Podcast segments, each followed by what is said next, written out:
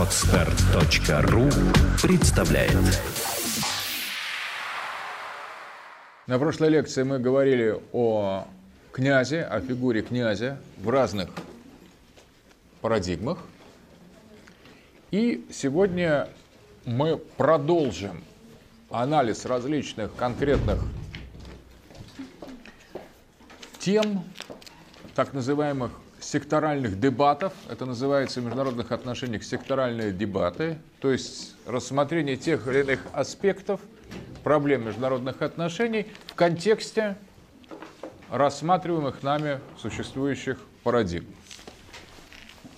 На прошлом занятии мы посмотрели, как изменяется структура фигура князя в международных отношениях в зависимости от того, рассматриваем ли мы ее в реалистской парадигме, в либеральной парадигме, в многополярной парадигме или в парадигме марксистской или постпозитивистской.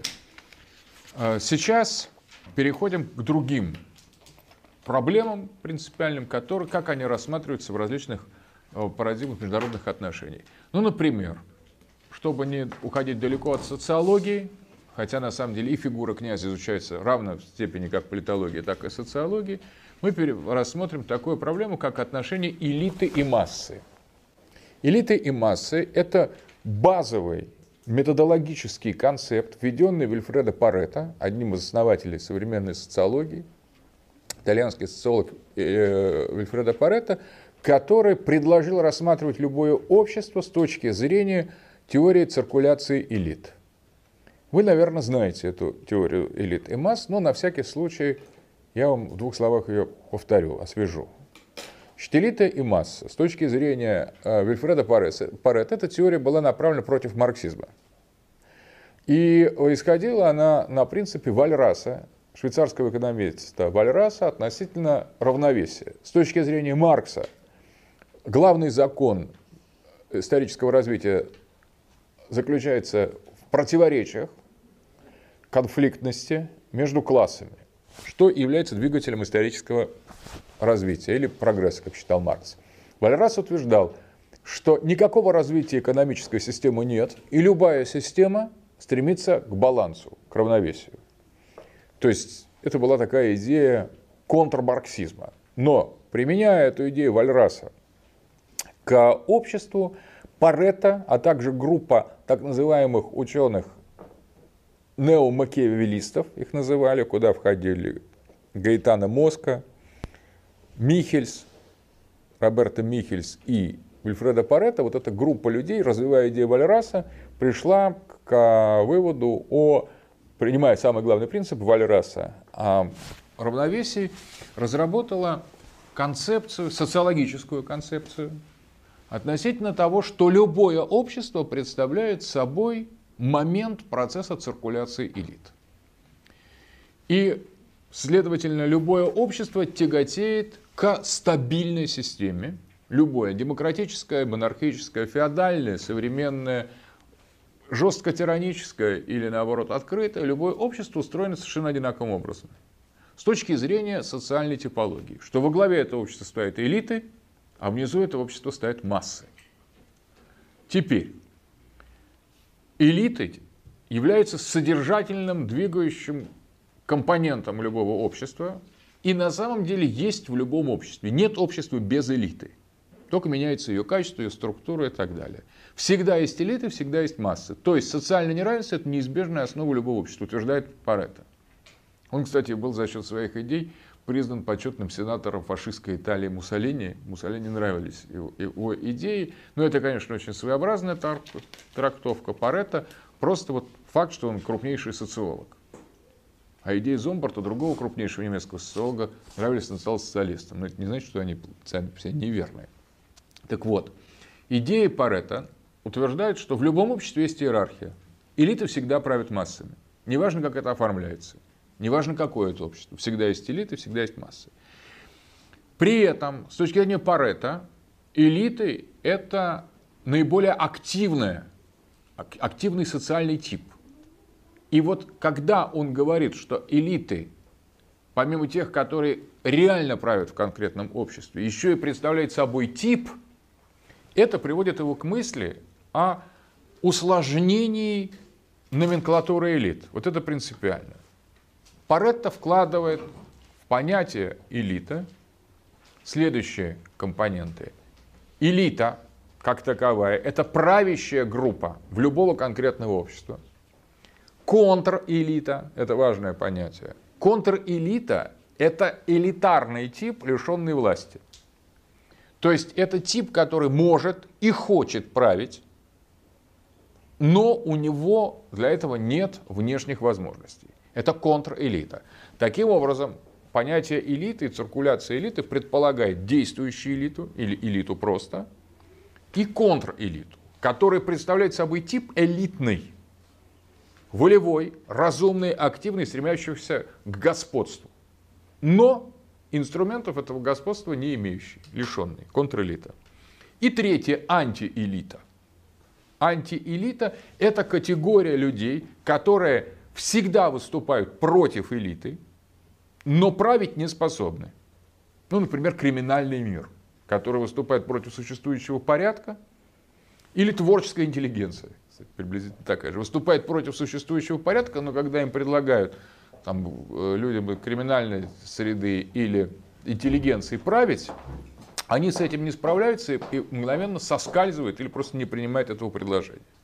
Это антиэлита. Кто такая контрэлита? Контрэлита – это элита, которой нет власти, но если она ее получит, захватит или если ее дать, то она схватится за эту власть и будет ее адекватно реализовывать. Но она ее не имеет.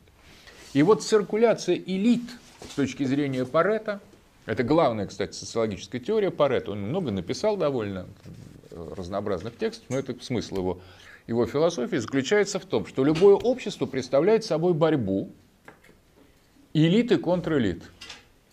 Сверху стоит элита. Контрэлита формируется внизу. Контрэлита в своей оппозиции элите, потому что она не допущена до власти, опирается на антиэлиту. То есть на просто разрушительный деструктивный элемент. А массы вообще к этому не имеет никакого отношения, потому что массы просто спят и как бы хлопают э, ртом. Поэтому на самом деле они просто им устраивают спектакли, хлеба, зрелищ дают. Иногда их каблуков втаптывают, иногда им льстят. Интересно очень у Гегеля в феноменологии духа есть интересное различие лести массам, но это по ходу дела, и господам. Вот как раз применительно у Гегеля тоже есть идея, что существует господин и раб как два социологических типа, философских типа. Господин, и даже это тот, кто смотрит смерти в глаза, а раб, который смотрит, поворачивается к смерти спиной. Поэтому господин борется со смертью, но он не может победить смерть, он не может приобрести смерть, подчинить ее. Поэтому на самом деле он подчиняет раба в своей борьбе с смертью по Гегелю. А раб боится смерти, и поэтому он тоже не достигает бессмертия, но он получает себе господина в силу своего страха перед смертью. Взгляд на смерть. Господин лицом, глаза в глаза, раб спиной поворачивается к смерти. Он как бы не знает, что он смертен. А господин знает, что он смертен, а раб нет. Или делает вид. И таким образом раб и господин – это два социологических полюса общества. По Гегелю очень интересно, что существует два типа лести – два типа лжи. Лесть массам и лесть господам. При этом на самом деле, когда общество льстит господам, говорит, какой прекрасный у нас царь, какой он замечательный руководитель, это общество укрепляет свою собственную духовную составляющую. Даже если это абсолютная ложь, и господин полный ноль, на самом деле, когда он слышит лесть, он верит в это и становится лучше. То есть тянет общество вверх. Он говорит, смотрите, какой я. Я практически бог. И говоря так, и считая, что он бог, он на самом деле добавляет, пишет Гегель приблизительно так, божественное измерение в общество. Поэтому власть монарху полезна. А есть другая власть, власть массам, власть рабам. Когда рабам говорят, вы никакие не рабы, вы самостоятельные люди, у вас полная свобода, ваши права соблюдаются, вы полностью находитесь под социальной гарантией, вы молодцы, это вы правите, а не мы.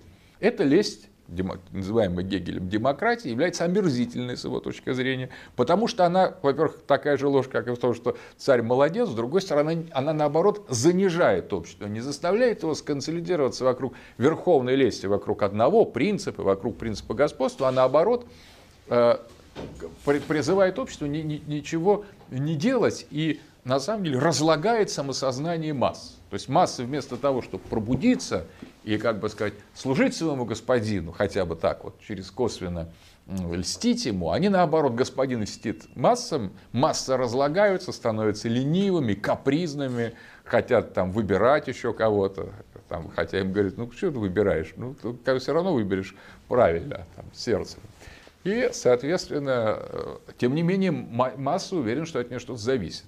А с точки, это вот по Гегелю. Поэтому плохая лесть и хорошая лесть, лесть хорошая господину, это по Гегелю. плохая лесть массам. У Паретта очень сходная ситуация, но с его точки зрения массы вообще льсти, не льсти, на них просто никто не обращает внимания, ни один режим, включая самый демократический или самый эгалитарный. То есть, который говорит, все, рабочие имеют власть в обществе, где говорится, рабочие имеют власть, и в обществе, где говорится, что буржуазия имеет власть, или вообще диктатор имеет власть, массы вообще при, им ничего не светит. Никогда и ничего, потому что они власти не имеют по определению и не хотят этой власти, не, не стремятся к ней, ничего не понимают в мире, который выходит за пределы обеспечения их жизненных функций. И в этом смысле по Паретто массы – это тип. Массами рождаются, массами не становятся. И поэтому, если появился в массе человек, который не масса, он притягивается к контрэлите. Или к антиэлите. То есть не масса, это либо антиэлита, такой разрушительный богемный поэт, например, который только пьет и сочиняет стихи. Не работать он не хочет, подчиняться ничего не хочет, он всегда против. Типа вот есть такой вот толстый дядька Быков, по-моему, вот он ходит, сочиняет стихи. Он ничего больше не способен. Он ругает власть, он рассказывает анекдоты, пьет, гуляет, но не, не толка от него никакого, нигде. Социально бессмысленный, бесполезный, деструктивный, целиком классический носитель антиэлиты, поэт. Или бандит – который говорит, да, этих всех там бинты поганые, всех там и тогда расстреляю. И на самом деле при этом жить он сам как бы сказать, в, этом, в этом обществе по его законам не хочет, а свои законы спросить, ты что, всем предлагаешь? Он не скажет, там, я в зону пойду, там, париться там, хозяину. Тоже такой, как бы сказать, абсолютно тип по Паретто антиэлиты, который не принимает законы, не принимает никакой власти, но сам никакой власти альтернативной не предлагает, так же, как и поэт. Он поэт или бандит – это равные такие бессмысленные антиэлитные по э, кадры. Но вот появляется в массе представитель контраэлиты, который очень хочет править, знает, как это делать. Он говорит, я все знаю, я сейчас буду управлять. Ему говорит, кто ты кто-то такой, чтобы ты управлять. И вот так формируется контрэлита. Если ему не дают управлять, он находит второго такого, потом третьего, потом они создают революционную партию, устраивают заговор какой-нибудь и рано или поздно свергают эту существующую элиту и, и прекрасно правят. Прекрасно правят, правят замечательно, пока не появляется новая контрэлита, которая ее свергает. И вот по Паретто существует два типа ротации элит. Первый тип ротации элит – это элита, которая сама понимает необходимость подпитываться контрэлитой, то есть освежаться, это как раз механизмы демократии служат отнюдь не для того, чтобы давать власть народу. Массам ничего нельзя давать, они не хочет ничего просто. Масса это за пределом политического процесса по Паретто.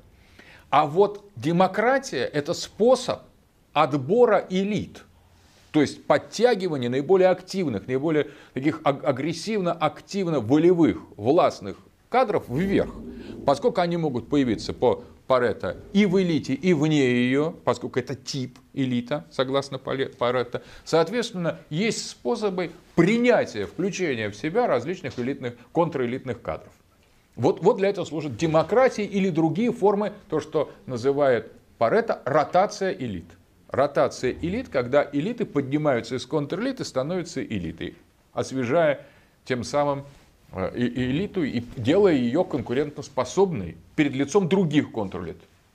И есть второй способ э, закоснения элит, когда контрэлита революционным образом свергает или династический переворот, или революционный период, или восстание, или какая-нибудь война. То есть контрэлита может свергнуть элиту, а может быть впущена. Если элита, контрэлита становится слишком сильной, то ее надо либо вбирать, либо ее надо как бы уничтожать, либо надо ожидать революции. Вот закон Паретта очень интересный. Возникает такая логика, что весь, вся история объясняется только этим, а все остальное прикрытие. То есть и контрэлита может приходить к власти, например, под религиозными идеями, может рваться к власти под социальными идеями, может идти от имени капитализма, может идти от имени социализма. Это не имеет никакого смысла. Массам все равно, и просто контрэлита собирается под эгидой, например, большевизма, и в стране, где нет никакого пролетариата, осуществляет пролетарскую революцию. И все, по факту. Кто такой Ленин? Сталин, Троцкий, представители контрэлиты типичные. Это люди, способные править. Почему контрэлита, а не антиэлита? Ну, с ними были и бандиты, кстати. Вот, например, знаем, когда про революцию фильмы. Там анархисты идут какие-то, цыпленок жареный. Все это совершенно поэты, которые читают, как, как бы сказать, стихи э, э, революционные. Вот весь этот мусор обрамляет э, большевистскую или э, такую вот коммунистическую контрэлиту, которая приходит к власти, захватывает власть, под гидой совершенно каких-то, а, а, не имеющих никакого, к сути дела, лозунгов и устанавливают другую систему, свою. И дальше новая элита, полная ротация элит. Если бы их пускали в Государственную Думу, спрашивали, может быть, она бы рассосалась. Кто-то бы пошел работать, кто-то бы остался на периферии. Но жесткая модель царистского управления последнего периода не позволяла вообще никому подниматься в эту элиту. И, соответственно, накопила на своей периферии в общество в окружении кон, э, антиэлиты накопил, накопил критический запас контрэлиты. Да. А среди антиэлиты, которая тоже тогда возросла, такой чисто деструктивный.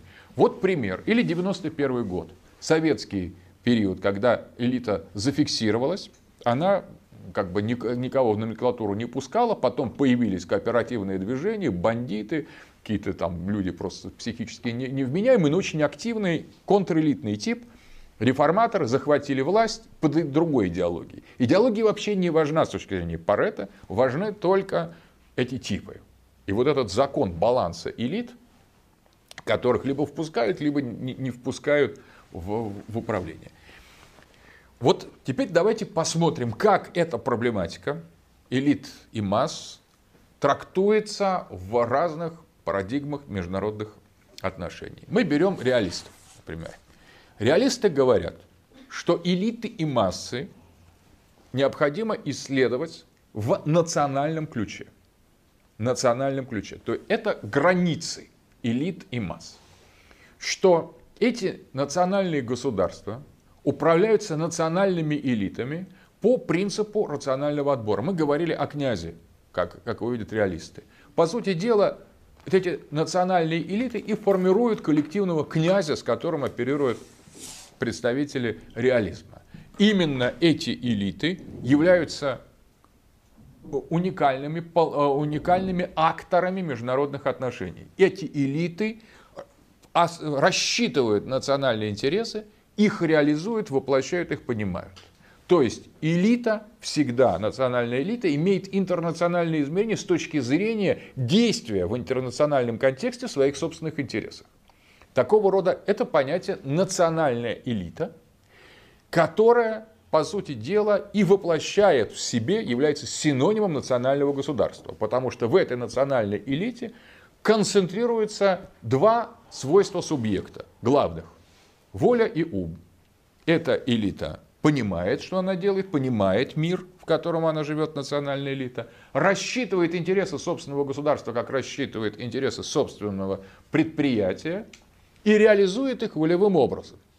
Вот это понятие элиты и массы помещены в национальный, в национальный контекст. Соответственно, массы тоже мыслятся как массы данного конкретного общества, данного конкретного государства, по сути дела, чье влияние на международную политику, об этом мы говорили, лямбда индивидуум, то есть неважно какой индивидуум, не имеет никакого влияния ни на что в международной политике. То есть массы из международных отношений исключены и представляют собой один из ресурсов наряду там, сколько у вас населения там, там 50 миллионов, а сколько у вас нефти? Там столько галлонов, а сколько у вас пахотных земель, там столько-то гектаров. То есть вот люди здесь масса ни, ничем не отличаются от количества галлонов нефти или там пахотных э, гектаров. Массы дисконтируются в данном случае. И национальная элита рассматривается как синоним государства. Национальная элита, подчеркивающая, высчитывающая национальные интересы и реализующая национальные решения. Элиты и массы здесь совершенно очевидны, при этом они могут быть, теперь обратите внимание, является ли, например, такой подход фашистским, к примеру. Но мы видим, что элита вдруг на массы не обращает внимания. Ничего подобного. Потому что реалисты говорят, здесь могут быть тоталитарные режимы так устроенные, могут быть монархические режимы так устроены, когда князем вот этой элиты, пиком элиты является э, династическое семейство. Но и тогда речь идет о том, что элиты есть правящие, есть контрэлиты, которые тоже могут в каких-то обстоятельствах прийти к власти. А есть демократические системы в этой реалистской модели, где национальная элита формируется путем постоянного, э, постоянного рекрутирования этих контрэлит в элиты бессознательным прозрачным образом. При этом существует закон элит, так называемое по Паретто, три поколения – Первое поколение элиты, как правило, полноценные элиты, вышедшие из контрэлиты. Второе поколение элиты, если это дети того элиты, уже они наполовину адекватны. И третье поколение элиты уже, по сути дела, э, ослабляют, если говорить о генетическом подходе. Вот поднимается человек из контрэлиты, революционер, герой, пассионарий, захватил власть. Его сын, скорее всего, будет консерватором, а внук придурком. То есть дальше уже как бы едва ли... Пример династии Гайдара, например, классический. Деятель революции Гайдар, э, который является Аркадий Гайдар, теоретиком такого героического подвига, идеалистом, революционером. Его сын, генерал Гайдар, уже просто, э, э, да, Тимур Гайдар, его сын, э, генерал, который никогда не воевал, но генерал еще, консерватор, который сидел в газете «Правда» и писал э, какие-то боевые репортажи, и его внук, реформатор, уже не говорить не способен ничего, там, дефекты речи, как бы, и он уже разваливает то, то, то государство, которое построил его дед, на самом деле. Его дед – герой, строитель советской системы, его отец такой, не, не, да, консерватор системы и разрушитель системы внук. Династия Гайдаров, иллюстрация закона Парета о трех поколениях. Потом приходят другие люди и э, захватывают, создают другое государство. Соответственно, вот этот, э, э, при этом, э, что касается структуры э, элиты, она может быть любой, она может быть открытой демократической, а она может быть монархической, совершенно жесткой, династической или диктаторской. Дело не в том, какова модель рекрутирования в элиты. В любом случае, при этом, обратите внимание, в любом обществе обязательно есть как элита, так и контрэлита. И если мы имеем дело с реалистами, то реалисты выстраивают свои отношения с элитой официально другого государства, это и есть дипломатия, и контрэлитой неофициально. То есть в некоторых случаях одно государство э, испытывает интерес и определенные рациональные, рациональные основания для того, чтобы поддерживать контрэлиту другого государства. Вот отсюда походы к послу Макфолу Болотной площади. Болотная площадь – это оппозиционеры, которые хотят, это контрэлита, которые не, не, доста, не, до, не до, или антиэлита вместе, они не, вместе с Литой, как мы по Паретто, если говорить. И тем не менее, они, будучи никем с точки зрения полномоченного представительства внутри страны, поддерживаются представителями элиты. Макфол это посол элиты, а не контрэлиты. Контрэлита это Адам Парфри в Америке, там какие-нибудь э, милиша, вооруженные а, такие индепендентисты, независимые сторонники второй поправки Конституции о необходимости носить оружие, которые создают свои просто зоны территории неподконтрольной федеральным властям в Америке. Вот что такое контрэлита в Америке. Там тоже есть или индейцы Лакота, требующие независимости от США. Там тоже есть своя контрэлита. Но они-то как раз с представителями нашей контрэлиты не взаимодействуют. Представителями нашей контрэлиты взаимодействуют представители элиты. Поэтому контрэлита, как пример, контрэлита может взаимодействовать с элитой других государств, если это элита других государств заинтересована в той или иной степени, например, в ослаблении или в прогнозировании отношений с будущей системой власти. Там сидят представители одной национальной элиты, могут иметь дело с представителями другой национальной элиты, это как раз обычный дипломатический уровень, и с представителями контрэлиты, и даже с представителями антиэлиты, каких-нибудь террористов, там, криминалитета и так далее. Вот так видит э, проблему элиты и массы реалистская парадигма. Переходим к либеральной парадигме международных отношений. Здесь все принципиально по-другому. Здесь речь идет о том, что э, либералы в международных отношениях говорят не просто об элите, а делают акцент на режиме. Об этом мы говорили. То есть, в первую очередь, важно не просто выделить элиту, а выделить, в какой степени эта элита рекрутируется демократическим способом. Либералы утверждают, что способ ротации элит имеет значение. И они на основании того, что открытый способ ротации элиты создает демократическое общество, делает следующий вывод, что одно демократическое общество и другое демократическое общество, то есть те общества, где элиты ротируются сходным, по сходной методологии, ближе к друг другу и более склонны выстраивать мирные отношения друг с другом, не, нежели общество с демократией и с недемократией. Для реалистов это все равно. А для демократов, для либералов, прошу прощения, не все равно. То есть сразу возникает другое моделирование политической ситуации и международных отношений. В случае либералов. Либералы говорят, в нашем обществе демократия, в другом обществе тоже демократия. Соответственно, элиты сходным образом рекрутируются, значит, между ними есть больше общего, чем в обществе, в котором нет демократии. В обществе, в котором нет демократии, дальше интересный вывод, контрэлита отстранена от власти и находится по отношению к власти всегда в жесткой оппозиции, более жесткой и более непримиримой, чем в демократических обществах. Потому что в демократических обществах контрэлита включена во власть. И из этой оппозиции демократы черпают свои новые кадры, так или иначе. В диалоге с этой оппозицией происходит ротация элит. В недемократическом обществе контрэлита находится в изоляции политической. Ей ничего не дают. Поэтому демократические государства предпочтительно развивают отношения с контрэлитами различных обществ для того, чтобы способствовать процессу демократизации. Для чего процессу демократизации? Для того, чтобы создать демократический режим в результате. А для чего создать демократический режим? Чтобы повысить уровень интеграции, кооперации и понизить риск войны. Это мы видели главный принцип либералов международных отношениях, которые утверждают, что демократии друг с другом не воюют.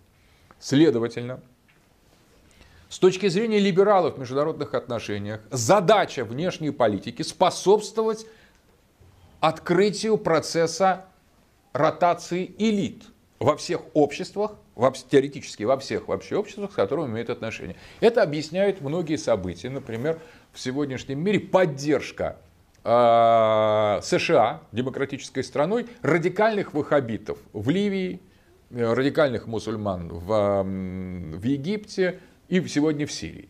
Почему? Потому что процесс мышления таков. Кто такие радикальные салафиты, которых угнетал Саддам Хусейн в э, Ираке, сдерживал э, Каддафи в Ливии, э, Башар Асад в Сирии сдерживает сейчас, и Мубарак в Египте, или Бен Али в Тунисе. Это контрэлита. Это люди, которые хотят править, а светские, жесткие национальные государства, правители им не дают. Значит, их надо поддержать для демократизации этих обществ. Для того, чтобы процесс ротации элит шел более демократическим обществом. И вот здесь обратите внимание, риск поддержать совершенно недемократические силы кажется им, представителям такой политики, либеральной политики, меньшим, нежели риск фиксации недемократического процесса ротации элит. Вот какое подчас бывает интересный, э, интересный баланс анализа международных отношений, когда демократический принцип открытой ротации элит становится важнее определенной терпимости по отношению к ультраэкстремистским силам, которые так или иначе этим могут воспользоваться.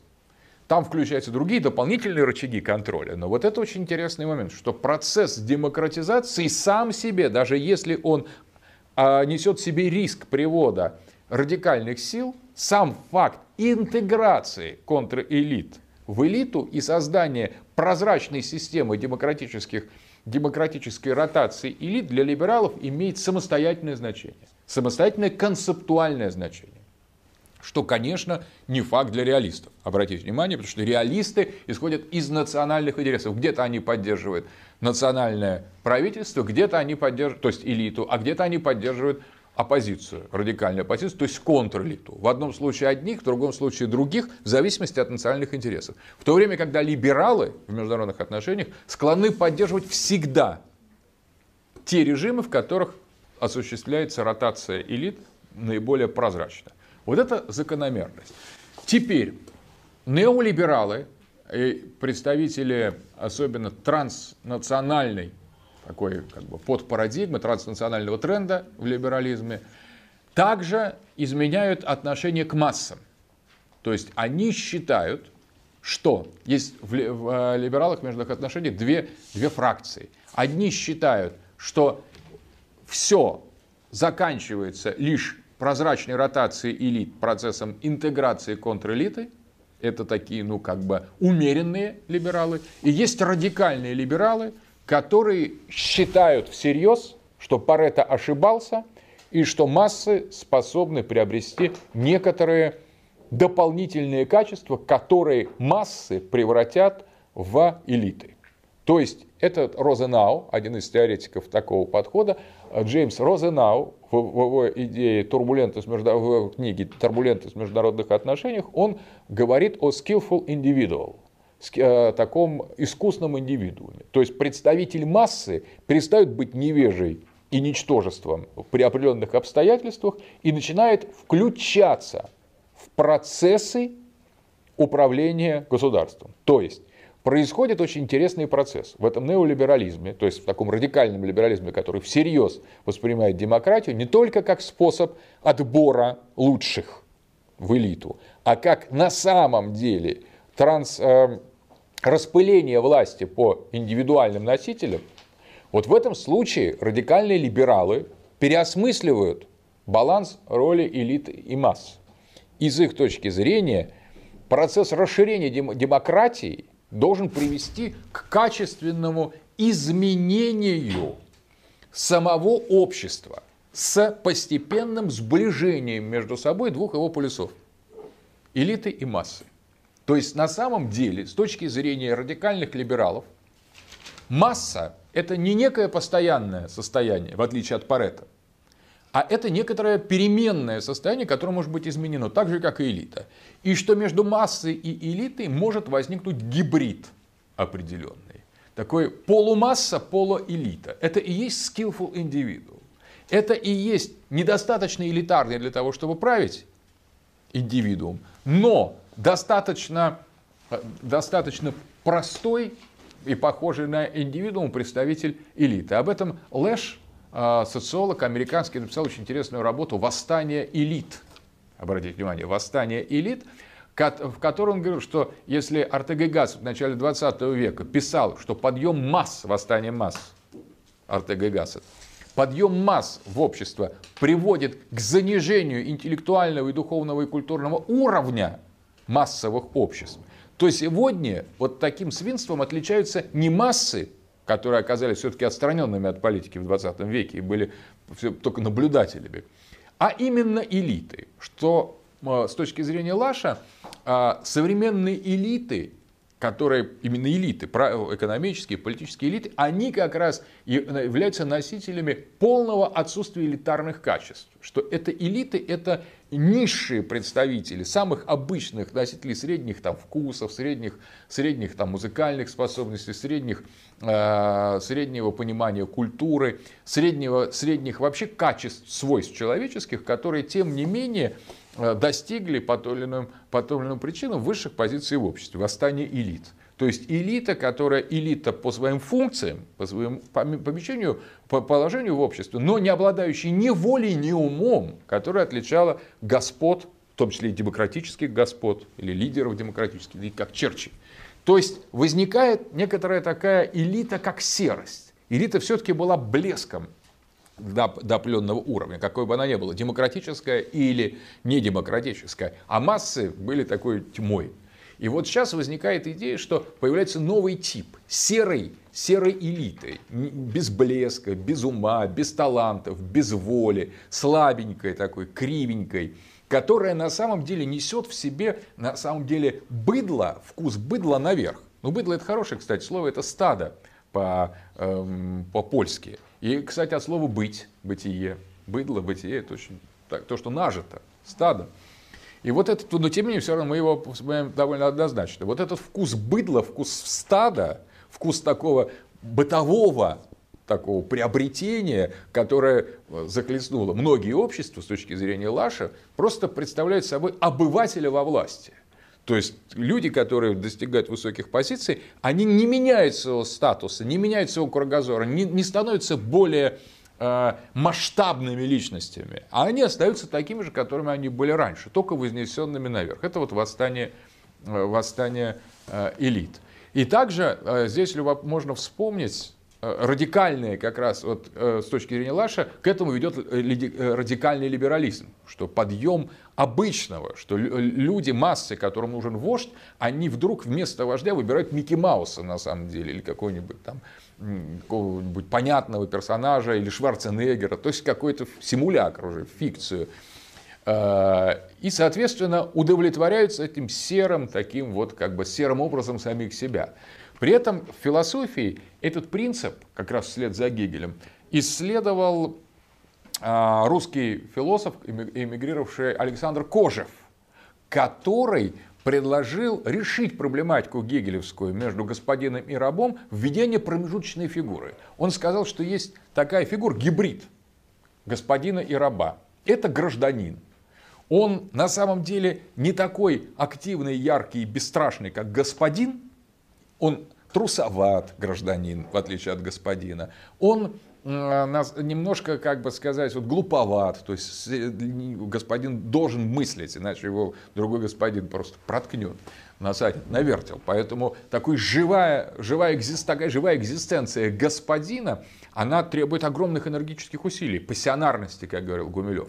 Вот гражданин это такой притушенный господин, на самом деле, который может напоминать массу. Но одновременно это и не масса, потому что в отличие от массы гражданин на чем-то настаивает. Масса ни на чем не настаивает. Ей все равно, что там с ней делают, кто ей правит, как ей правит. Она говорит, я лямбда, дайте мне вот там поесть, выпить посмотреть телевизор и как бы работа, там, косметика и хватит там с меня и достаточно. Хорошее личное такое индивидуальное бытие, там мужа, семья, детей, собачку, кошку, машинку, и хватит. Ну, это такая современная масса. А раньше просто не, не, не берите мой последний хлеб, там, и я его посажу и съем, потом опять посажу, потом и так тысячи лет проходят, все там посадил хлеб, съел, посадил, съел, и вот как бы не, не насилуйте меня слишком сильно, и все будет хорошо. Масса готова принять различные вещи.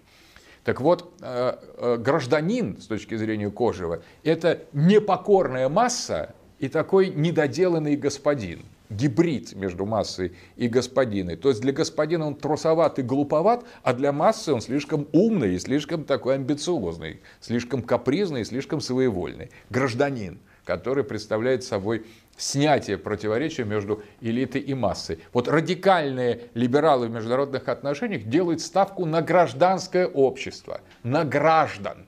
Граждане, которые уже не массы, но и не господа, а нечто ни то, ни сё, который не умеет ни управить, ни подчиняться, не э, совершать что-то великое, не ограничиться спокойно своим маленьким, уютным обывательским мирком. Это некая как бы смесь восстания э, элит, это хороший термин Лаша, как раз некая помесь такая между одним и другим. Они вроде как и с претензией, но и претензии этим ничем обосновать не способны. Вроде поживее, чем такие обычные, покорные, средние статистические, но на самом деле ровно до такой степени, пока на них кто не цикнет. Когда на них кто-то цикнет, граждане ну, осторожно так, переходят на другую сторону улицы и оттуда уже грозят кулачком так, на безопасном расстоянии. Очень в литературе это э, можно проиллюстрировать на э, фигуре э, оруженосцев. Например, вот эпоха рабов и господ – это эпоха Дон Кихота. Дон Кихот – господин, а вот Санчо Панса – это гражданин.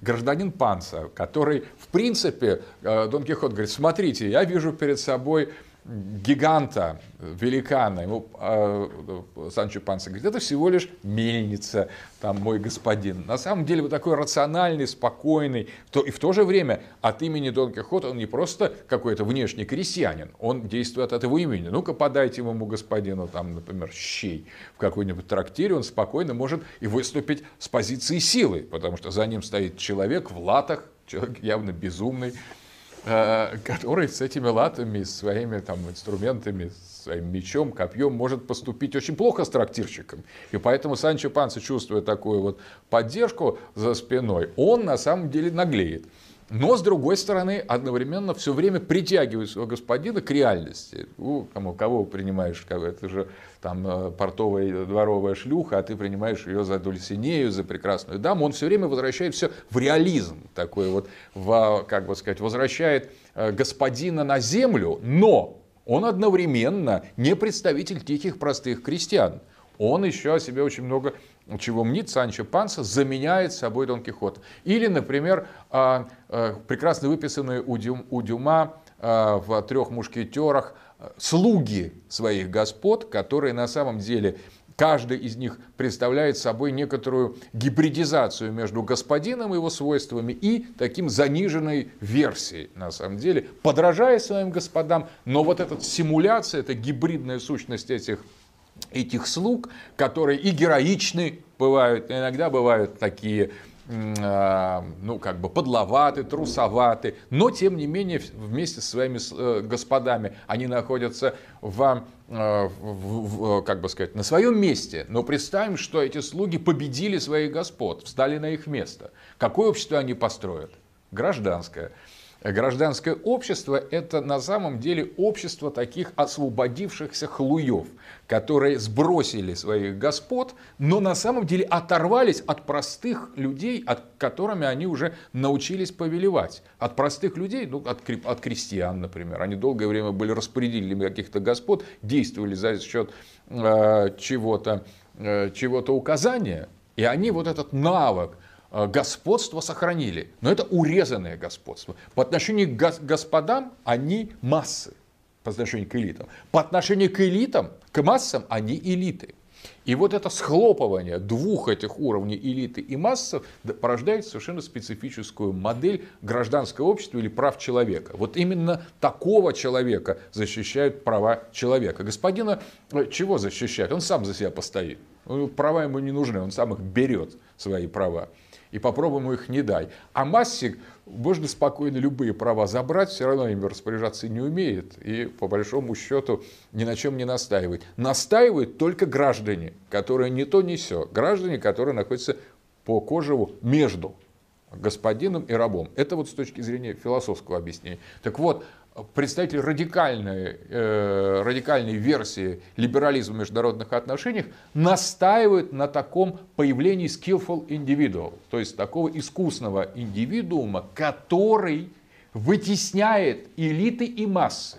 И больше нет элит, и больше нет масс. Все вот так вот как бы приблизительно равны и приблизительно э, э, могут властвовать и могут подчиняться. По крайней мере, такой тип формирует, э, формируется в сознании представителей радикального либерализма относительно снятия проблемы элиты масс, и дальше общество мыслится глобальным, состоящим из граждан. Это глобальное гражданское общество, где есть только такие skillful individuals, individuals э, искусственные индивидуумы, которые на самом деле заменяют собой и мировые элиты, и мировые массы.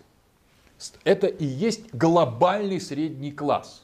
Средний класс, который не сверху, не снизу, а где-то между. И постепенно этот средний класс, согласно теоретикам транснационализма, должен вобрать в себя представителей нижних слоев, поднять для, для себя массы и опустить до себя элиты. Вот предполагает, что они будут управлять сами собой, каждый сам собой, самоуправление, да, гражданское общество, governance. Помните, мы говорили о различии о правлении и управлении. Ноль правления, никто не правит, все управляются. То есть правителей нет, а управленцы все. Менеджмент становится базой и на самом деле неким архетипом. Каждый менеджер. Менеджер какой? Крупный или мелкий, это зависит от обстоятельств. Но каждый мыслит себя не владельцем и не наемным рабочим, а potential менеджер, такой потенциальный менеджер. Может быть, ты как бы и бомж, но мыслишь ты себя как менеджер. Об этом, об этом говорил хорошо Зомбард относительно того, что конфортизм, любовь к комфорту, это отнюдь не идеология тех, которые этот комфорт имеют. Комфортизм в значительной степени это идеологическая ценностная установка сплошь рядом тех, которые комфорта никогда не слышали, не видели. И тем не менее они за комфорт жизнь отдадут, которого они не знают. И даже не для того, чтобы его получить, просто они считают, что комфорт это прекрасно и не имеют его. Точно так же менеджер может быть в своем сознании любой. Ну, менеджер пока временно не нашедший работы, временно безработный менеджер такой вот. Но ничего, а, а, вещает ему льстивая пропаганда демократического общества. Ты будешь еще менеджером? Ничего, хоть ты уже и старый, никому не нужен, все равно все получится. Ты просто должен правильно найти момент, поймать свой шанс. Там все будет, все впереди. Главное, делать ставку только на самого себя, не думая о других, наслаждайся, и ты станешь менеджером. Вот такая программа в э, ультралиберальных теориях. Соответственно, это приводит на, напрямую к глобальному гражданскому обществу как особому концепту транснациональной ситуации за пределами национальных государств. Естественно, если процессы демократизации приведут к слиянию элиты масс вначале в государствах, потом в ряде государств, потом во всех государствах, государства отомрут, и будет вот сплошное такое как бы гражданское общество глобальное. Дальше.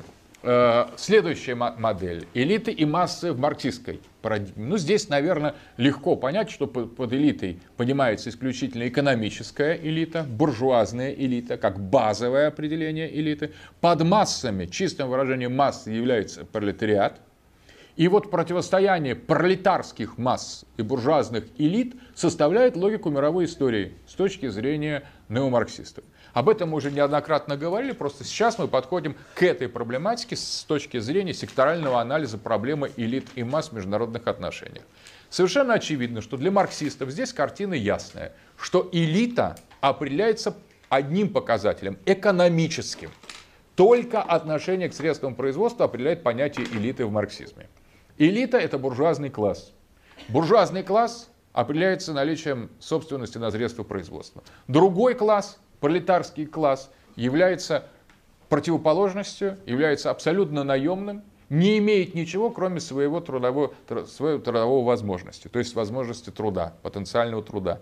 Соответственно, обладающий класс средствами производства эксплуатирует неимущий класс, пролетарский класс, не обладающий никакими э, средствами производства. И это и составляет главную проблематику мировой истории. Напомним, что Паретто как раз именно эту идею и отрицал. Он отрицал, что э, между элитами и массами существует какое-то качественное различие, что это, во-первых, в каждом обществе есть элиты и массы, и в каждом обществе на самом деле не важна та идеология, вокруг которой выстраивается эта вертикальная ось. Но на самом деле надо сказать, что справедливость Паретта подтверждается в социалистических революциях, когда отменяется экономическое неравенство, а действительно в социалистических революциях и в Китае, и в, э, в Советском, в России, и в других странах были отменены имущественное неравенство, в начале особенно. То есть этого имущественное и равенство отношения к средствам производства было перед лицом государства у всех совершенно э, искоренено. То есть все были приблизительно одинаковы перед лицом государства с точки зрения правового обладания имуществом. И богатые, и бедные не имели, по сути дела, ничего того, что им бы не дало государство. Да и богатых и бедных не было. Различие между э, зарплатой академика и члена ЦК КПСС, какого-нибудь уважаемого там еще артиста и рабочего, ну, была в разы, ну, в три раза, может быть, академик, максимум в четыре. Но если в четыре, это уже как бы сказать, это был нонсенс, это уже там, как бы сказать, четыре раза, а не в четыре тысячи, как сейчас Абрамович, и как бы все мы получаем, там, не, в, не в миллион раз, сколько все получают, а другие ничего не получают. То есть, на самом деле, э, эта идея имущественного равенства, экономического равенства, реализованная на практике в социалистических государствах, привела к интересному, э, к интересному замечанию. А вот что, изменилось ли при этом – отношения между элитами и массами. Снялись ли противоречия между элитой и массой? Никоим образом. Экономические противоречия полностью были сняты, а властные нет. И опять элитный тип поднялся наверх, захватил власть, правил над массами. От имени кого он правил, там, пролетариата, справедливости. Другая экономическая модель, а властная вертикаль, о которой говорил Паретто, сохранилась. Пришла контрэлита, захватила власть и построила новое государство. То, что она была контрэлитой, не антиэлитой, доказало то, что она построила это государство, это государство работало, там детям давались бесплатные, бесплатные завтраки, ракеты отрывались от Земли, летели в космос, выигрывались войны, строились города. Так антиэлита действовать не способна. Так действует элита. Она что-то строит, создает, отстаивает, защищает, утверждает и держится, бьется за власть. А, Сталин, кстати, осуществил ротацию элит, потому что элита коммунистическая довольно быстро закоснела у себя, и тогда он решил ее поменять. В 30-е годы его огромный такой маховик сталинских репрессий пришелся на элиту, какой, причем коммунистическую. Вначале был красный террор, ленинский террор против старой царской элиты, а потом сталинский террор направленный против ленинской элиты. Ротация элит, закон Паретта – Паретто наблюдал это и говорил, ну я же вам все это, ребята, рассказывал, чего мне не верили. Соответственно, вот идея э, Паретто как а, она была направлена на критику марксизма, но марксисты, конечно, многие сказали, что это просто временно, только в Советском Союзе так, это пока еще нет мировой революции, а в перспективе все будет все-таки, как сказал Маркс. И опять свое, свой дискурс о том, что существуют экономические элиты, существует экономический пролетариат, между ними находятся противоречия. Эти противоречия – на самом деле должны возрастать между мировой глобальной капиталистической элитой и мировым пролетариатом.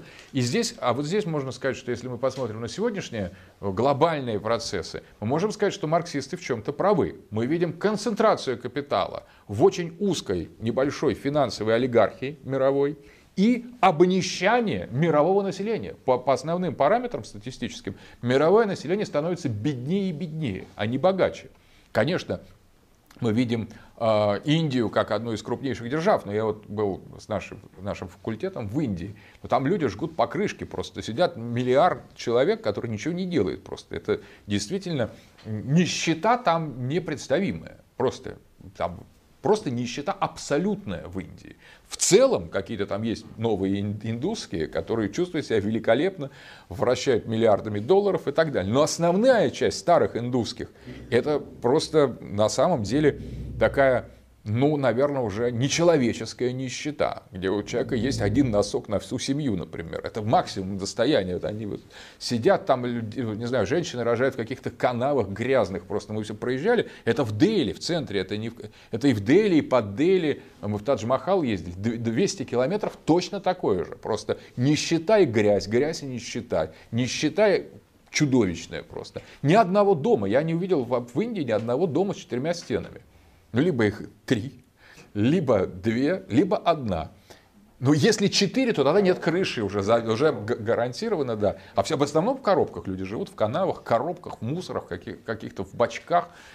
Э, это на самом деле, конечно, сильно индустриально развитая держава, ничего не скажешь. Но э, ясно, что различие между богатыми и бедными там какой-то без, бесконечный. Богатых просто не видно. Они, наверное, уже не в Индии. То есть богатые индусы, они занимаются индусским бизнесом где-то за пределами этого чудовищного, совершенно загаженного. Еще они умудряются, говорят, Keep Yamuna River Clean. Там вот такая надпись. Давайте будем содержать нашу реку Емуну священную в чистоте. И по реке плывет огромная гора мусора просто. И там написано Keep Our Sacred River Yamuna Clean. Но это, это что-то страшное просто. Это мировая помойка. Так ощущение, что ты попал вот в, ну, в сон, как бы выброшенного на свалку холодильника. Просто греза такая. Совершенно не, не, не человеческая э, картина. Это священная страна, куда люди ездят за посвящениями.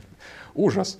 А, на самом деле, но а, это подтверждение марксистов, что элита где-то в одном месте концентрируется, а в а, другом месте все остальные. Вот эти миллиарды, причем их миллиарды таких вот людей с покрышками, как с единственным достоянием.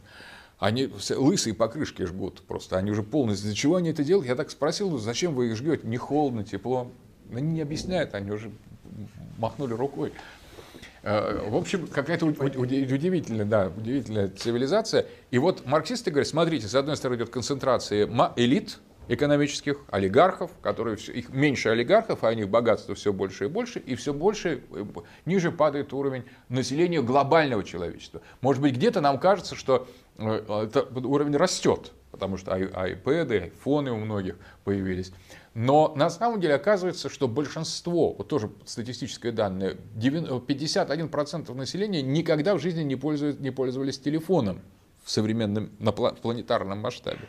И вот если у нас так, особенно в городах, все очень хорошо в России, то есть зоны, населенные миллионами, миллиардами людей, которые живут в совершенно других условиях. Мы просто их не видим, мы их выбросили за пределы нашего внимания и обращаем внимание только на рекламу там, Microsoft или Apple. А вот остальное население, которое где-то копается во тьме, оно нам, нас просто не интересует. И тем не менее марксисты говорят, вот это настоящие э, массы, и вот там настоящие элиты, и эти массы рано или поздно должны осуществить революцию в глобальном масштабе, когда все массы сольются вот в, это, в нераздельные такие грезы помойки, и все элиты, наоборот, превратятся, в, сгрудятся в одном клубе где-нибудь в лондонском вместе с нашими олигархами, американскими, арабскими, индусскими олигархами. И вот когда произойдет поляризация окончательно этих двух полюсов экономических элит и масс, произойдет революция, которая э, уничтожит элиты и создастся коммунизм.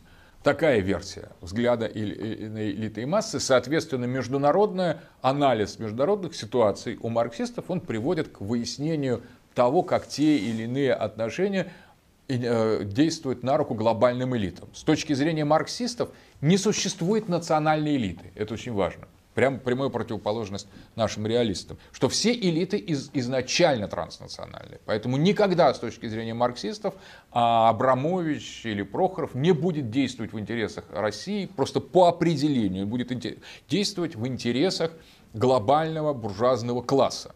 И передавать им власть, это все равно, что передавать власть вот этой глобальной мировой олигархии, не имеющей никаких национальных интересов. Это с точки зрения марксистского анализа.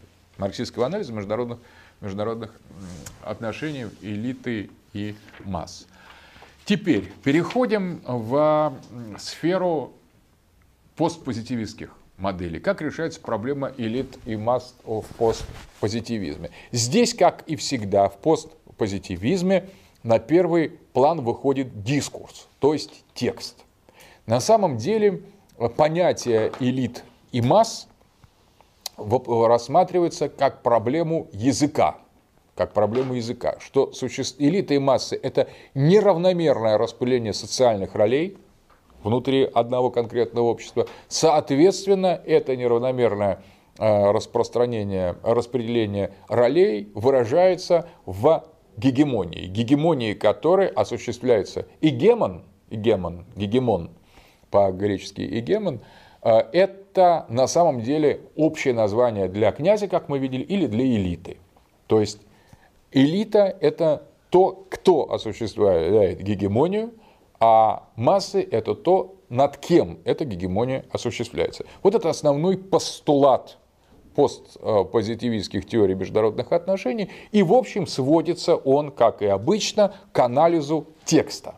К анализу текста, к анализу указа, договора, а, а, к экспертных, экспертных заключений, а, переговоров, выступлений, освещений информационных потоков дикторов. То есть все может служить текстом для специалиста в международных отношениях, ну, все касающееся международных отношений, так или иначе, все рассматривается в виде текста, где и развертывается игра гегемонии, игра распределения ролей между элитами и массами. И здесь, кстати, грамшистское определение гегемонии, как, помните, мы говорили, мы говорили о Грамши, да, о том, что это третий сектор, который имеет автономию по отношению к политическому и экономическому, где и разворачивается эта гегемония как форма властвования и утверждения неравенства, которое не воспринимается теми, над кем это неравенство утверждается, кто является низшим э, в паре мастер-господин, мастер-раб, мастер-слейв,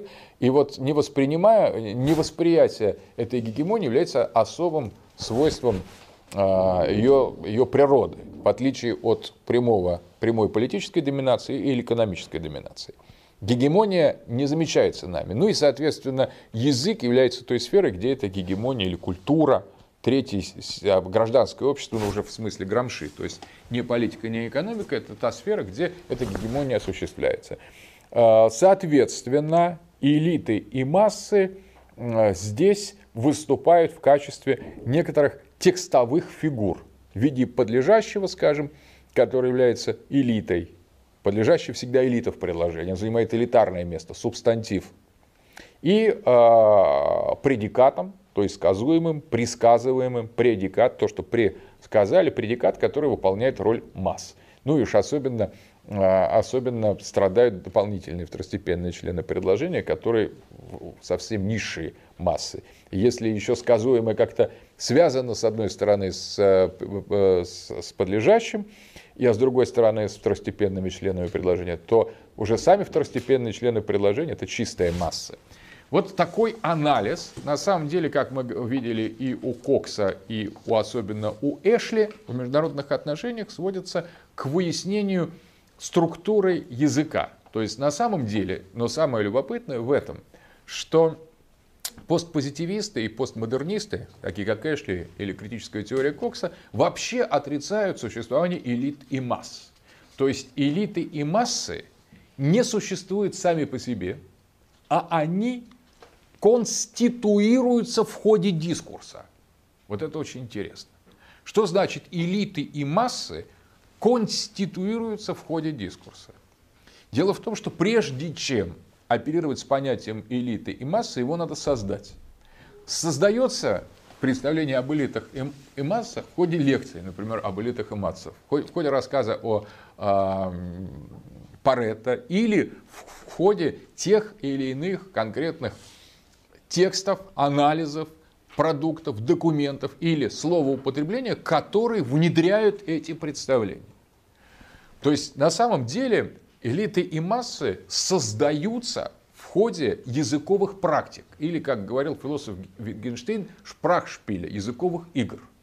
То есть существуют такие языковые текстовые, э, текстовые сферы, которые на самом деле формируют два клуба. Клуб элит и клуб масс. Об это изучал, интересно, э, Пьер Бурдье в социологии, в его теории клубов. Он э, утверждает, что существует, ну, правда, он говорил не теорию клубов, он распределял гетто и клубы. Клуб и гетто, два понятия. Ну, можно сказать, два клуба. Э, гетто – это клуб для масс, массовый клуб, куда ходят массы. А э, клуб – это, собственно говоря, такое вот э, элитарное образование. И э, вот понятие гетто и клуб по Бурдио описывает структура, структурирование социологического пространства – и вот это социологическое пространство, это и есть то поле, которое вначале утверждается, а потом становится структурой гегемонии. То есть вначале надо сказать, что гетто это плохо, а клуб это хорошо, что элит это хорошо, а масса это, ну, как бы сказать, похуже, на самом деле. И тогда складывается э, вся остальная инфраструктура. Отсюда понятие элитный. Элитный щенок, элитный тренер, там, элитный сорт чая. Ну и потом уже элитная школа, элитное образование. Вы получаете сейчас элитное образование. В МГУ это элитное образование на самом деле. Но для того, чтобы знать, что оно элитное, надо знать, что такое элита и что, это, что такое вертикаль по отношению к горизонтали. Человек, не получающий никакого образования, или человек, посещающий ПТУ, получает массовое образование или не получает никакого. Элита всегда мыслится как нечто лучшее, нежели масса. Вот само это представление об элитном образовании – об э, элитной структуре, на самом деле изначально кем-то или как-то утверждается. И вот с точки зрения постмодернизма утверждение этих, не, не, этого неравенства принципиально между элитой и массой, между клубом и гетто, по Бордье, используя его термин, это и есть на самом деле работа гегемонии. Ну, как мы видели, что эта работа гегемонии, это не работа гегемона. О, обратите внимание, что власть утверждает не носитель власти – Власть сама утверждает саму себя, постулируя властвующего и подвластного. То есть власть первична. Что таким образом первично? Элита или масса с этой точки зрения? Нет. Первично неравенство между теми и другими. И вот это неравенство в любой сфере обязательно создаст в той или иной ситуации пару мастер-слейв, господин и подчиненный, гегемон и объект гегемонии ну, в данном случае буржуазия или пролетариат и так далее. Так вот, постмодернисты говорят, что именно эта стихия власти, стихия власти, воплощенная в языке, в дискурсе, и порождает постоянное это неравенство двух пространств, двух точек, двух полюсов, элиты и массы. Но вот интересно, что э, про, про Бурдье просто такой, э, такую деталь он, э, когда говорил о разнице между клубом и гетто, он говорил, что э, клуб эксклюзивен, а гетто инклюзивно. То есть клуб инклюзивен в каком смысле? Что, например, человек, который хочет попасть в элиту, он должен получить определенное образование. Он сам и его дети. Дальше, он должен иметь определенную машину, определенный костюм, жить в, определенной, в определенном районе города, в, в определенном типе квартиры и должен иметь, обладать определенными э, эстетическими навыками, определенным уровнем культуры. Если он ниже, он тоже э, как это проигрывает. То есть он должен ходить в гольф-клуб, он должен иметь, обладать целым, иметь своих высокопоставленных друзей в политике, в экономике и так далее. При этом эксклюзивность клуба в том, что если человек собрал 99 элементов из 100, он все равно рассматривается как пария. Что полноценный представитель клуба должен иметь 100%. Вот сейчас вот Березовский, который имеет деньги, имеет либеральную, э, либеральную такую историю, положительную для Англии, борьбы с режимом э, таким жестоким, недостаточно демократическим. Но он абсолютно не может вписаться в западный, в западный клуб, потому что он привык врать, например, или там как бы убивать своих конкурентов. То есть все хорошо, он по всем параметрам подходит, кроме одного. Он еще там, например, убийца и не научился этого толком скрывать. Или лжец, там как его сейчас в Англии во время суды с другим таким же абсолютно человеком, с Абрамовичем. Его. У Абрамовича больше способов э, опознал. Вот Березовский посчитал, что он на стороне демократии, борющейся с тоталитарным, э, авторитарным Путиным, его все простят. А Абрамович, который на стороне авторитарного, жесткого, там, страшного Путина, на самом деле не э, вел себя более корректно и завоевал симпатии английского общества именно Абрамович. Хотя он на стороне плохих, но вел себя корректно, а Березовский на стороне хороших, но вел себя отвратительно. Таким образом, это свойство клуба, Березовскому, который набрал 99 пунктов, не простили одного. Ну, убил кого-то там. То есть, э, или что-то еще нехорошее сделал. Я не говорю конкретно, да, наврал. Сейчас его э, Карелию, что он столько врал во время своих показаний, что в Англии так не принято ему сказали. А он подумал, э, что это вполне, если против Путина, так сойдет. То есть что-то не учел. Этот клуб действует, он эксклюзивен, он исключительный. Березовский все собрал, но его не пускают на самом деле. А Гетто наоборот. Гетто инклюзивно, оно с удовольствием поглотит, поглотит любого. И стоит человеку в каком-то обществе сказать, что он живет, например, в таком-то арендисмане в Париже, а если у него там 100% в основном у него прекрасное образование, отличная машина, шикарная собака, политкорректность, все хорошие друзья, но живет он в 13-м там арендисмане, все. После этого, значит, гетто его отметила, гетто его поглотила, гетто его сделала своим. То есть, недостаточно богатом районе Парижа, например. То есть, э, ну, я говорю, там, в Бронксе такой человек с галстуком, блестящий, белозубая улыбка, голубые глаза. Живу я, где вы живете? В Бронксе. Там, пошел вон отсюда. То есть это закон гетто, потому что в Бронксе это гетто, просто э, там, в Гарлеме, который, э, который поглощает в себя любого с удовольствием. И стоит только пройти мимо этого гетто, как человек просто запачкан навсегда. Если видели кого-то там в Бронксе просто, там кто-то, знаете, я видел там Джонса в Бронксе, все. После этого не то, что он там живет даже, если он там появился, что может делать приличный человек в Бронксе? Соответственно, отсюда это закон гетто. Также, это Бурди очень остроумно описывает, соответственно, клуб и гетто, инклюзивность и эксклюзивность. Вот элиты и массы. На самом деле, что прочерчивает такую э, такую, града, такую границу, такую дистанцию между э, элитами и массами с точки зрения постмодернистов. Только текст, только организации на самом деле самого дискурса. Сам язык является неравновесным. Сам язык выделяет подлежащие сказуемые второстепенные члены предложения. И когда мы говорим, сквозь нас говорит воля к власти, воля к разделению на элиты и массы, воля к дифференциации, к дифферансу, воля к неравенству, и которая ставит каждого из нас сиюминутно и в разных обстоятельствах обязательно либо в положении элиты или в положении массы. Ну и, соответственно, элита, потом уже следующий этап, начинает говорить на своем языке, а масса на своем. Вот сейчас, например, российское телевидение говорит на языке масс. На самом деле это как раз революция, революция элит. На самом деле и, и элиты российские говорят на языке масс. Это тоже показательно. А, на самом деле этот, э, у масс есть свой язык, на самом деле у элит есть свой язык. И вот между, э, когда произносится дискурс, на самом деле определяется, к кому мы имеем отношение, к элитам или к массам. То есть язык сам конструирует, конституирует в той или иной степени элиты и массы и в международных отношениях, и внутри политических единиц, которые мы рассматриваем с точки зрения постмодернистов. Поэтому революционные постмодернисты предлагают радикально изменить структуру языка международных отношений для того, чтобы отказаться от фиксирования понятия клуба элиты. Например, большая семерка – это что? Клуб элиты. Большая двадцатка – расширенный клуб элиты. Представители всех остального, остального человечества, массы.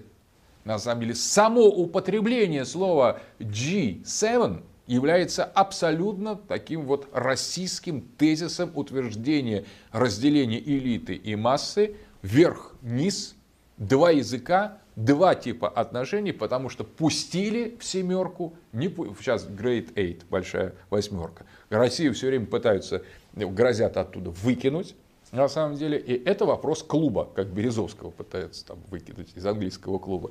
Э, Россия там что-то не соблюдает, все, она не входит в клубе. Но дело не в том, что справедливо или несправедливо пускать туда Россию, правильно или нет, это вообще не имеет значения. Само, принцип, самым принципиальным элементом в дискурсе о международных отношениях является сам, само наличие клуба, само существование элиты государств и масс а всех остальных. Третий мир. Ну это просто, если мы третий мир, то это пеоративное отбрасывание нас в массы. Если вы третий мир, то и помолчите, на самом деле, так говорят. Сейчас возникла идея второго мира Паракхана. Написал э, современный политолог книгу «Второй мир», очень популярную книгу, которая попытка провести, он сам либерал, попытка провести ту же самую модель, о которой мы говорили в ультралибералах международных отношениях, либо в Кожеве попытка утвердить, что есть такой вот второй мир, который не, не первый, не третий, и все должны каким-то образом к этому второму миру так или иначе двигаться, который будет вместо гегемонии утверждать такой определенный баланс. Это гражданский мир, второй мир. Ну, по крайней мере, одна из трактовок такого второго мира, не первый, не третий. Вот, это, да, естественно, если мы подходим к понятию э, феминизма в международных отношениях, то здесь совершенно очевидно, что феминистки критикуют распределение функций элиты по гендерному принципу. Гендер элитным типом является мужской тип, э, э, массовым типом является женский. Но пиком такого является полигамия, которая зафиксирована, кстати, в Ветхом Завете или практикуется в современном исламе. Полигамия. Один мужчина, одна элита и масса, всех, масса жен. Ну, больше, чем одна, это уже масса, можно считать так. Вот это представление элиты и массы в традиционных, э, в некоторых традиционных э, укладах, религиях относительно семьи, естественно, утверждает представление о том, что сфера мужчин – это сфера публичная и сфера элитная, публичная, политическая, а сфера женщины – сфера приватная, то есть сфера массовая. Приватность – это массовая, публичность – это элитная. Ну, соответственно, по гендерному распределению. Отсюда, кстати, идея уравнивая в правах, правах публичного и частного. Это в том числе имеет и гендерный характер. С помощью уравнивая в правах, прав, например, папарацци, кто такие? Это э, представители публичного, которые проникают в частного, частное. Они тем самым, на самом деле, показывают ту сторону элитного, которая является массовой. Вот что человек делает, когда он, как бы сказать, его не видит, Берлускони? Якобы не видят. Там появляются хитрые папарацци, которые показывают массовую сторону элитного Берлускони. Пока мы не видели эти кадры, мы думали, что он такой небожитель, мыслит все время о государственном, занимается повышением интеллектуального уровня, а там раз фотографии, какие-то бордельные съемки, какие-то огромные вагоны с девушками легкого поведения, подъезжающим к особняку премьер-министра. На самом деле массы. То есть премьер-министр, как национальный лидер, должен вести себя по одному, а он ведет себя как? Как все. То есть не в том, что он ведет себя плохо, а то, что ведет себя как каждый обыватель, э, представитель быдла на его месте. Есть возможность только э, девушек нагнать. Он и нагнал, там у других нет, но другие как бы мечтают об этом. Возникает очень э, складная картина, только на самом деле это тоже идея, что частные разговоры, с, с, разговоры на кухне, разговоры без галстука. То есть в этом есть еще и гендерный, гендерный характер. Меняется соотношение сферы публичного и, и частного. Частное реабилитируется. По, отсюда, кстати, вот некоторые вопросы э, э, смены, э, смены мест. К частному в традиционном обществе относилась область эротики, эротических отношений, а не к публичному. И вот идея использования эротических сюжетов в рекламе – это тоже подъем значения частного, выведение его в публичную сферу. Или еще другой аспект, который тоже был в достаточной степени закреплен за семейным и частным – это питание – на самом деле еда, как и эротические отношения, относились к сфере частного, к сфере интимного. Поэтому женщины готовили еду и вместе или посмотрели, как их мужья из занавески едят с удовольствием. Но, во всяком случае, принимали в этом, в этом участие. Потому что в некоторых культурах было запрещено женщинам есть вместе с мужчинами, как и до сих пор у осетин. Очень интересно. Современные осетины, они считают, что такие, даже особенно традиционные семьи, что это даже будет унизительно для, для женщины, если она будет обедать вместе с мужчиной. Готовить, да, пожалуйста, это ей право предоставляется. Но есть это где-то в стороне, где-то за отдельным э, за, отдельным, э, за отдельной территорией. То есть, вот, конечно, это смешение публичного, вернее, смешение публичного участия и частного снимает это гендерное напряжение. Чем более частной жизни там звезд мы знаем, тем ближе эти звезды нам становятся, и тем более меняется гендерный баланс. То есть феминистки критикуют в международных отношениях этот, э, скажем, э, мускулинистский, неравновесный характер на самом деле. Или, например, если стендпоинт феминизм, то а, это совсем интересно. Они э, сплошь и рядом начинают отстаивать инаковость того или иного государства или той иной культуры перед лицом западноевропейской культуры, как отстаивает гендерный вопрос. Отсюда такие феномены, как Кирхнер в, э, в Аргентине.